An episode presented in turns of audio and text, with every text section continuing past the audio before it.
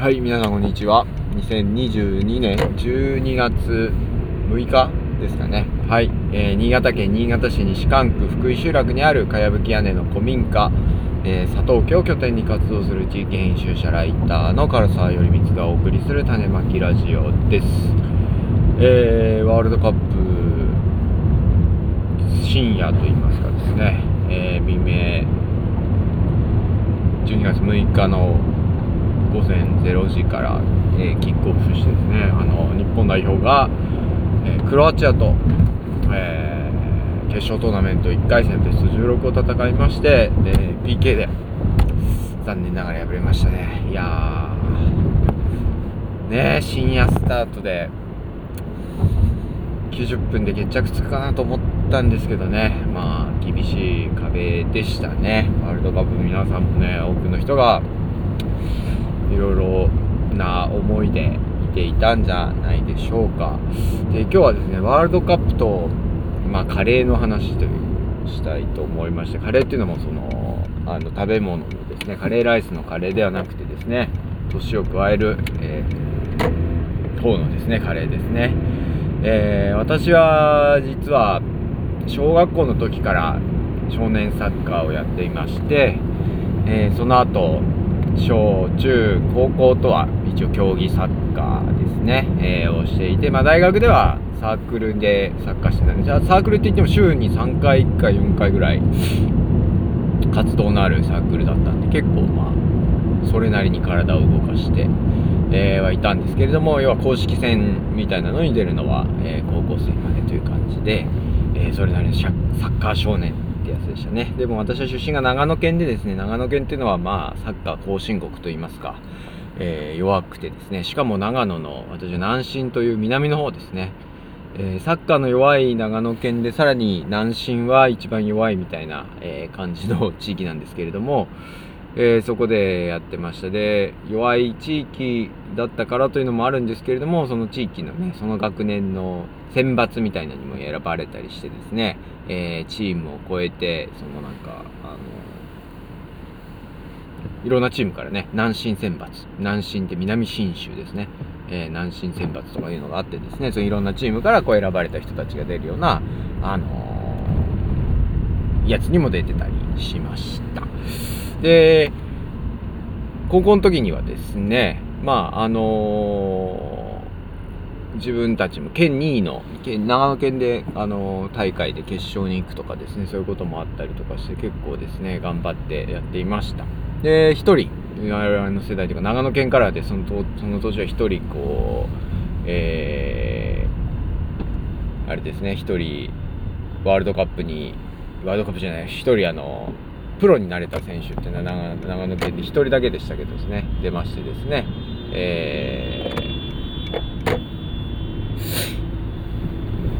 事故がありましたね。はい、長野県から一人ですね、佐賀の鳥栖に行った、高橋義樹さん選手っていうですね、人がいてですね、そういう同世代からもプロが出たりして、結構ですね、プロとかっていうのがなんていうんですか、サッカーすごい熱心に自分も一生懸命やってきたから見てたっていうのもありました。で、今日話したいので、私はね、1985年生まれなんですね。で、結構一番前回のワールドカップロシア大会っていうのを特に特別な思いで見ていましてですね、今大会は結構盛り上げ、楽しかったんですけれども、結構なんていうんですかね、やっぱ自分の年齢を感じるというか、あれだったなと思いました。っていうのも、私1985年生まれです。で、今回のカタールワールドカップに出た選手でいうとですね、クリスティアーノ・ロナウド選手と、あとルカ・モドリッチ選手ですね、今日対戦してたクロアチアの10番、ルカ・モドリッチ選手の、2人ですかね、有名な選手で今大会で出てた1985年生まれっていうのは、彼らが同世代です。37歳ですね、皆さん確か、そのはずですね。で、前回大会っていうのはその4年前なので33歳とかですね。で、やっぱりこの1985年、あるいは自分と同世代の世界的な選手とかですね、世界の選手とか、そういった年代がワールドカップに主力として出てった最後が前回大会だったんですね。でやっぱりそれまでは自分自身もなんていうのかな、まあ年下の選手たちがすごい増えてきたとは思いつつもまあだしメインもねそちらに主流メインストリームもその若い世代に移っている中でやっぱりこう自分たちの世代の選手たちっていうのがすごい頑張っていてですね、なんか自分もこう運動からすごい離れている中でもまだまだこう現役感っていうのがあったわけですが、もう今大会はねもうおしまいじゃないですけど、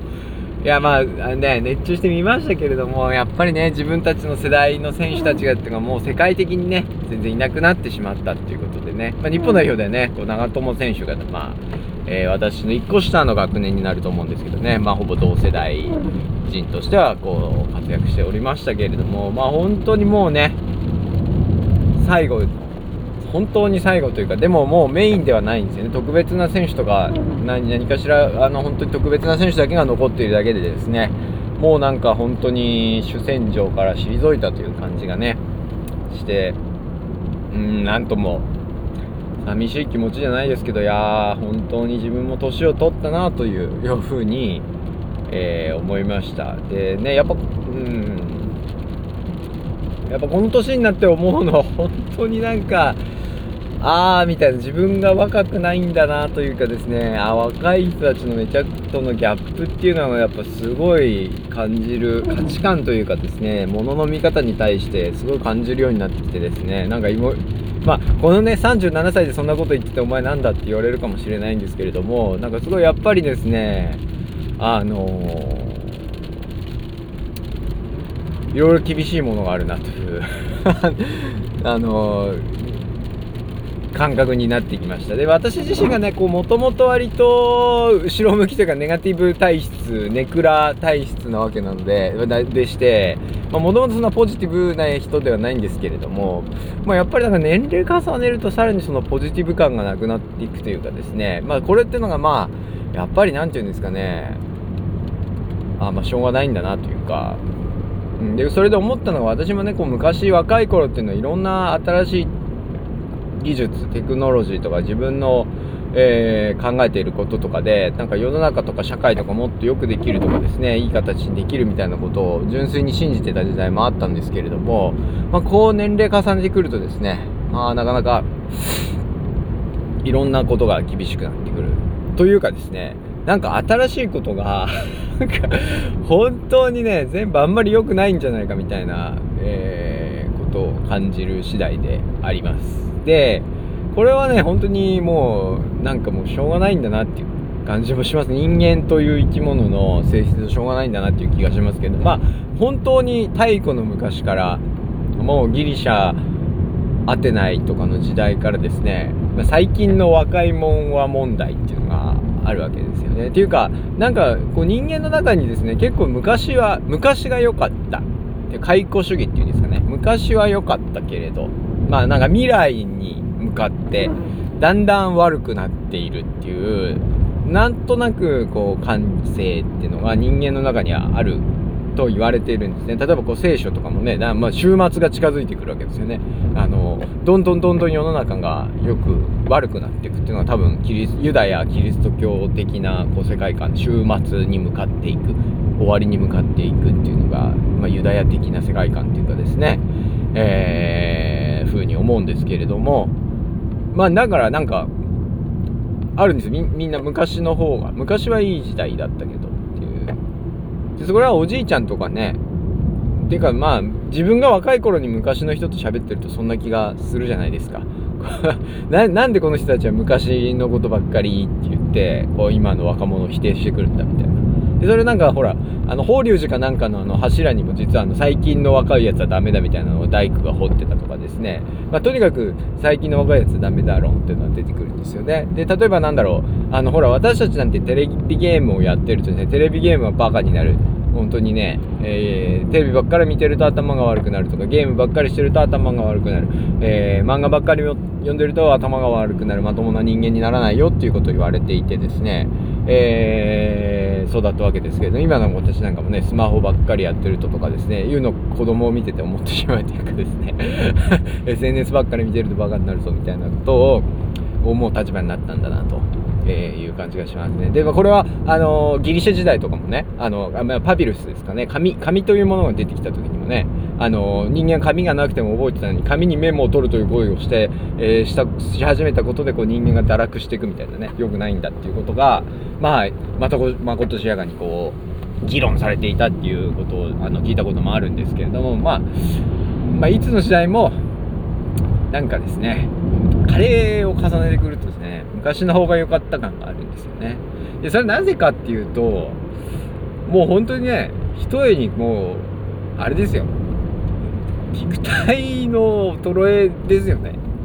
もうひとえにそれに尽きるんだなと。っていうか、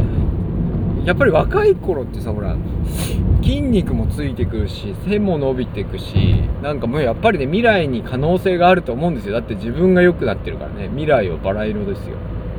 自分が良くなってくるんだ。自分の背も伸びるし、筋力もつくし、頭も良くなってくるし、技術も身についてくるし、もうね、成長しかない。だけどね、もう37歳とかになってくるとね、もうできなくなってくっていう。まだね、なんか30歳とかねの頃は、なんとなくこう、なんていうんですかね、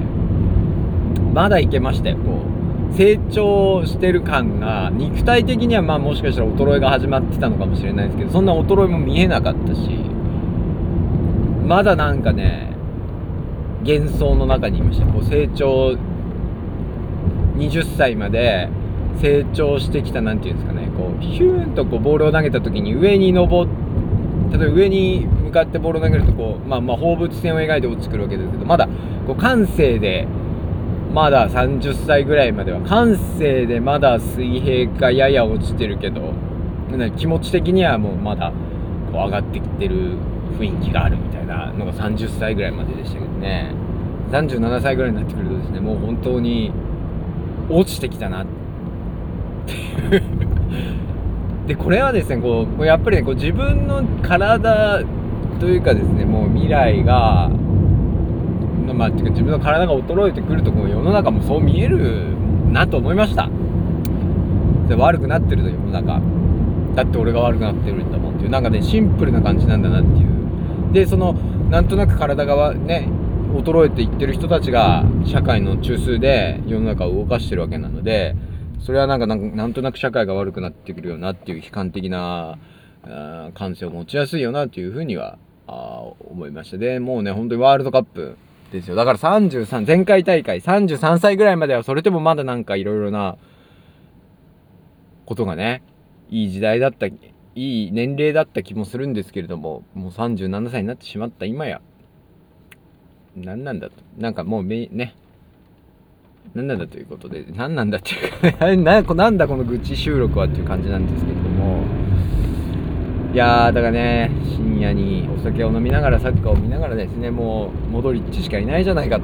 長友しかいないじゃないかみたいなね、本当に思いながらですね、聞きましたが、いやー、だからね、ちょっと前まではまだ若い気でいたんですよ。だから大学生とかとね、一緒にプロジェクトをやってもさ、33歳ぐらいまではなんとなく一緒に現役で走ってた感じがあるけど、37歳ともなるとね、もうかなり引退感、これも本当はサッカーの世界でもそうなんだなっていうのを、ワールドカップを見ながら、加齢についてですね、年齢を重ねていくことについて、加えていくことについて、なんかすごい感慨深いというかですね、年を取ったなということで、思いました。だからなんだということでもなくてですね、やっぱり肉体的な衰えから見えるなんかものってのはね、人間ってのがすごくそういう風に自分自身の感覚というかですね、身体性ですよね、もうものすごい縛られて、価値観とかですね、物の見方とか決まってくるんだろうなというのを、なんか改めて、自己認識次第であります。当たり前のことを言ってるかもしれませんが、だからね、これからちょっとそのイケイケトンドの若い人たちと喋る時とかもね、それはなんていうんですかね、そういうことなんだなっていう距離感といいますかですね、やっぱり立場が違うっていうことを常に意識して、みたいなというふうに、思っております。で、おじさんはおじさんなりに頑張ってですね、社会の中で自分の居場所というかですね、しっかりした、芝を作って次世代につないでいくっていうことをしていきたいなというふうに思った次第であります。ということで、日本代表の選手ね、本当にお疲れ様でした。そしてワールドカップで活躍しているベテランたち、モドリッチはベスト8に進みました。クリスチアーノ・ロナウドはどうですかね。ポルトガルが今日の夜やるのかな、明日かな、ちょっと分かんないですけれども、ポルトガルということでね、やっぱり同世代頑張り応援していきたいと思います。日本代表の選手は本当にね、決勝トーナメント進出をしたということだけでもものすごいなんかね、いやだってドイツとスペインに勝ったんですよ。もうすごすぎる、すごすぎますよ、夢を見せてくれてありがとうございました。はい、では今日これで終わりたいと思います。皆さんお疲れ様でした。